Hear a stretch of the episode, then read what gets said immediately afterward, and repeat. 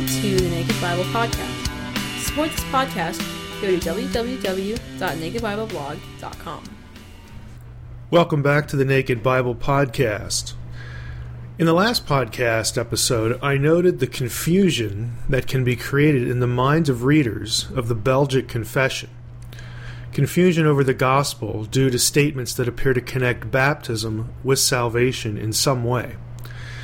This time, as we continue talking about baptism, we'll look at the Heidelberg Catechism. It's important to keep in mind that the reason I'm doing this is that I've had lay people read these documents and emerge very confused. They know the gospel going in, and are left wondering why in the world the creeds say what they do coming out. They read clearly on the gospel in one part, and then they say things about baptism that sound like they violate the gospel. The poor wording is a very real source of confusion for people who aren't theological experts, and frankly, the experts are so married to the creeds via denominationalism that they're left to defend the confused wording. Poorly in many cases. Let's look at the Catechism now. It's structured in the form of questions. Heidelberg Catechism, question sixty.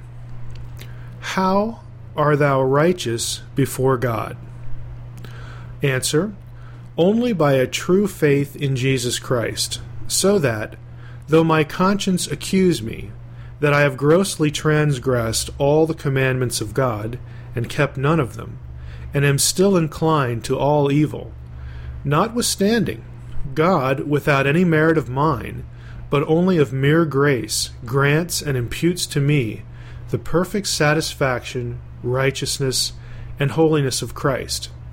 Even so, as if I never had had nor committed any sin, yea, as if I had fully accomplished all that obedience which Christ has accomplished for me, inasmuch as I embrace such benefit with a believing heart." Unquote. Now that's a pretty succinct articulation of the biblical gospel.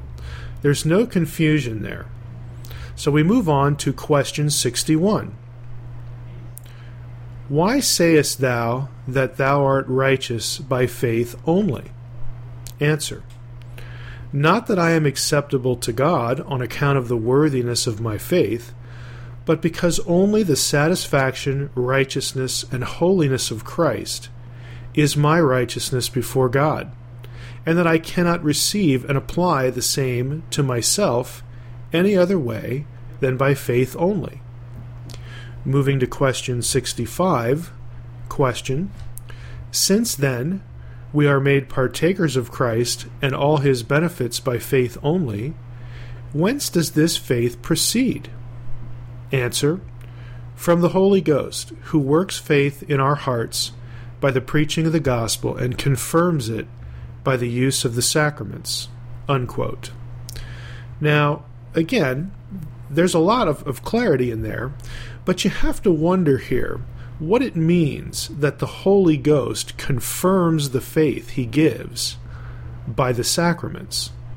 Do infants exercise faith when they're baptized? It's hard for me to believe the Catechism would presume that. Reformed theology will, of course, seek to honor the connection between circumcision and baptism, but there's no scriptural affirmation that Abraham's children believed when they were circumcised, or anyone's children believed when circumcised when they're eight days old. If one retreats to the idea that parents can believe for the infant, this fails in two respects. One, that it isn't confirmed in the Catechism's statements about salvation by faith. Two, it's not affirmed anywhere in the Bible either. The confusion mounts when we look at what the Catechism says about the sacrament of baptism specifically. We start with Heidelberg Catechism question sixty-six in that regard. Question, what are the sacraments? Answer, the sacraments are holy, visible signs and seals, appointed of God for this end, that by the use thereof he may the more fully declare and seal to us the promise of the gospel, namely, that he grants us freely the remission of sin and life eternal for the sake of that one sacrifice of Christ accomplished on the cross. Unquote. It's interesting wording here, and very common wording in sacramental theology. Sacraments are, quote, signs and seals, unquote. I get the sign part.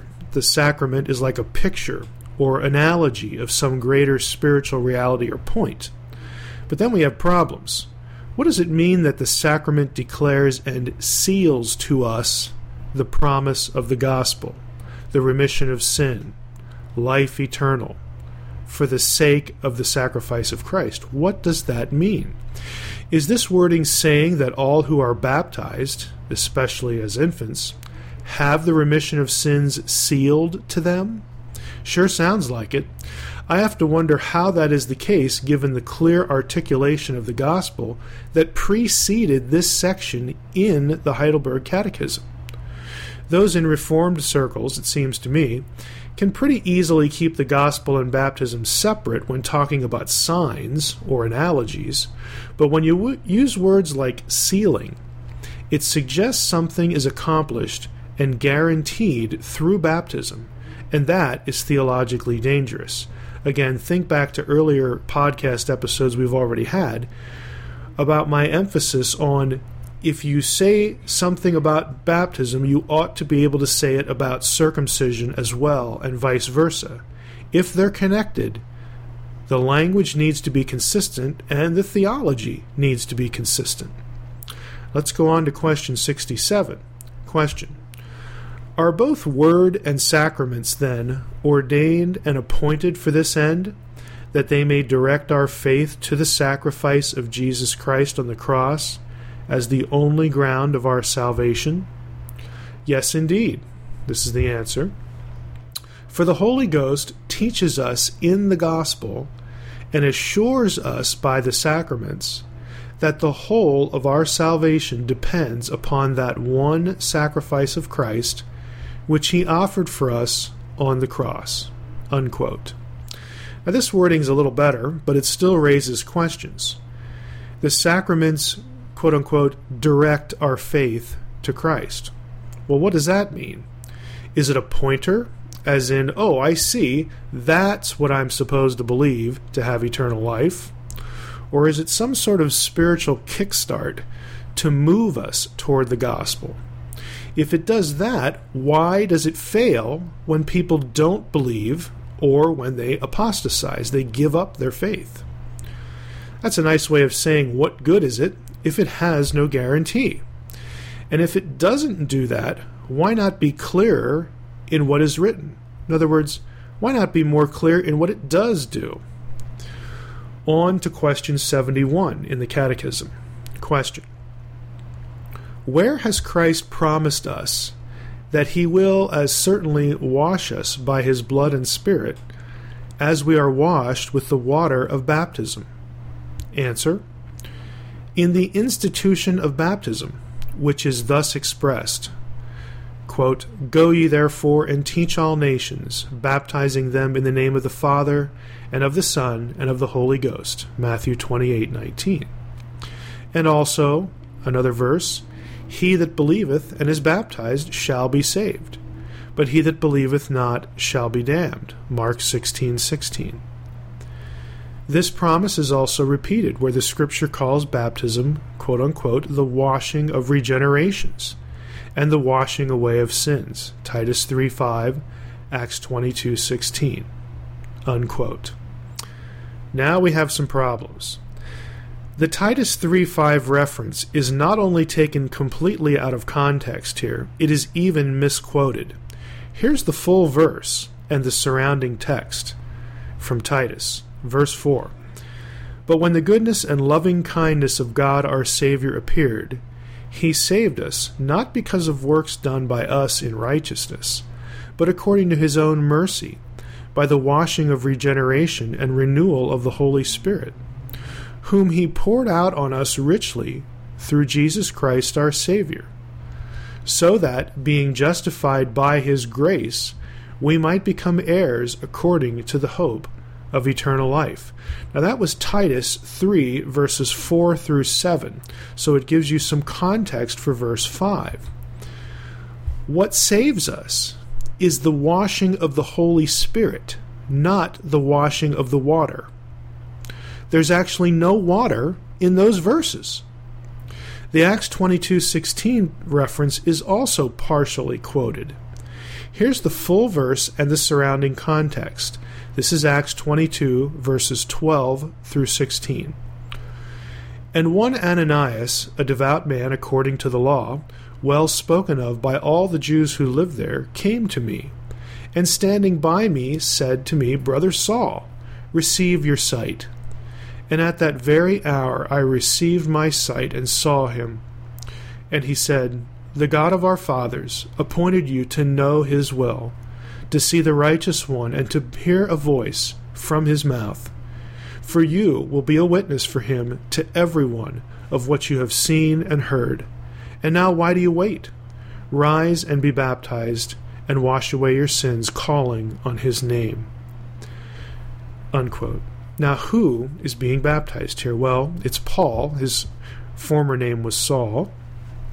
When Paul gives his testimony in Scripture, does he refer to his baptism at the hand of Ananias or his confrontation with the risen Christ that preceded it? It's always the latter. When God speaks to Ananias to tell him to go baptize Paul, God makes it clear that he has already chosen Paul. Ananias himself says in Acts nine seventeen these words, Brother Saul, the Lord Jesus, who appeared to you on the road by which you came, has sent me so that you may regain your sight and be filled with the Holy Spirit. Ananias refers to Saul as brother before his baptism. Without belaboring the point, Paul had already had his conversion experience before baptism right on the Damascus road. Frankly, I know of no tradition that questions this, but I thought I should mention it since when Paul is baptized, we have the line about rise and be baptized and wash away your sins, calling on his name. This isn't as difficult as it seems or has been made. If the verse only said, rise and be baptized and wash away your sins, it would be more problematic, but it includes calling on his, Jesus' name, which is how Paul describes his confession of faith and the confession of faith of others in Romans ten, verses ten through thirteen. In this instance, the recipient of baptism knows the gospel already and makes profession of faith along with baptism. It isn't baptism that saves, it's the profession of faith in Christ. In Paul's case, it was the encounter with the risen Christ on the road to Damascus. Infants cannot do this. As for those who can do this, the theological question is simple. In all of Scripture's explanations of the gospel, which is the indispensable element, faith in the saving work of Christ or water baptism? The answer is pretty obvious. Yes, water baptism marked believers and was a rite that analogized an inner spiritual reality. But one could believe without it, and one isn't going to heaven without faith in Christ.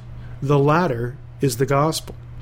Using Acts twenty-two sixteen to somehow suggest that water baptism triggers forgiveness is theologically irresponsible and ignores a great deal of context and content in the New Testament. It's difficult to believe how wrong the Heidelberg Catechism gets this point, but it gets even murkier. Listen to question seventy-four. Question. Are infants also to be baptized? Answer.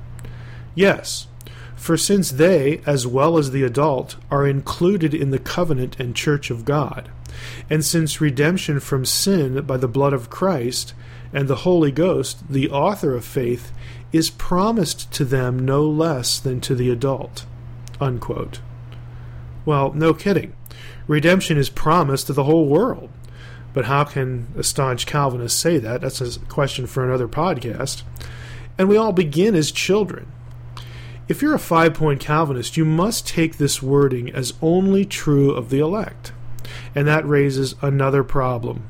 Why, then, do baptized people in Bible-believing Reformed Calvinistic churches go astray? How can the elect apostatize? This is the sort of theological dilemma I referred to in the very first episode of the podcast. For Calvinists who practice infant baptism, either their doctrine of baptism needs rethinking, or their ideas about the perseverance of the elect need to be scrapped. You can't have it both ways.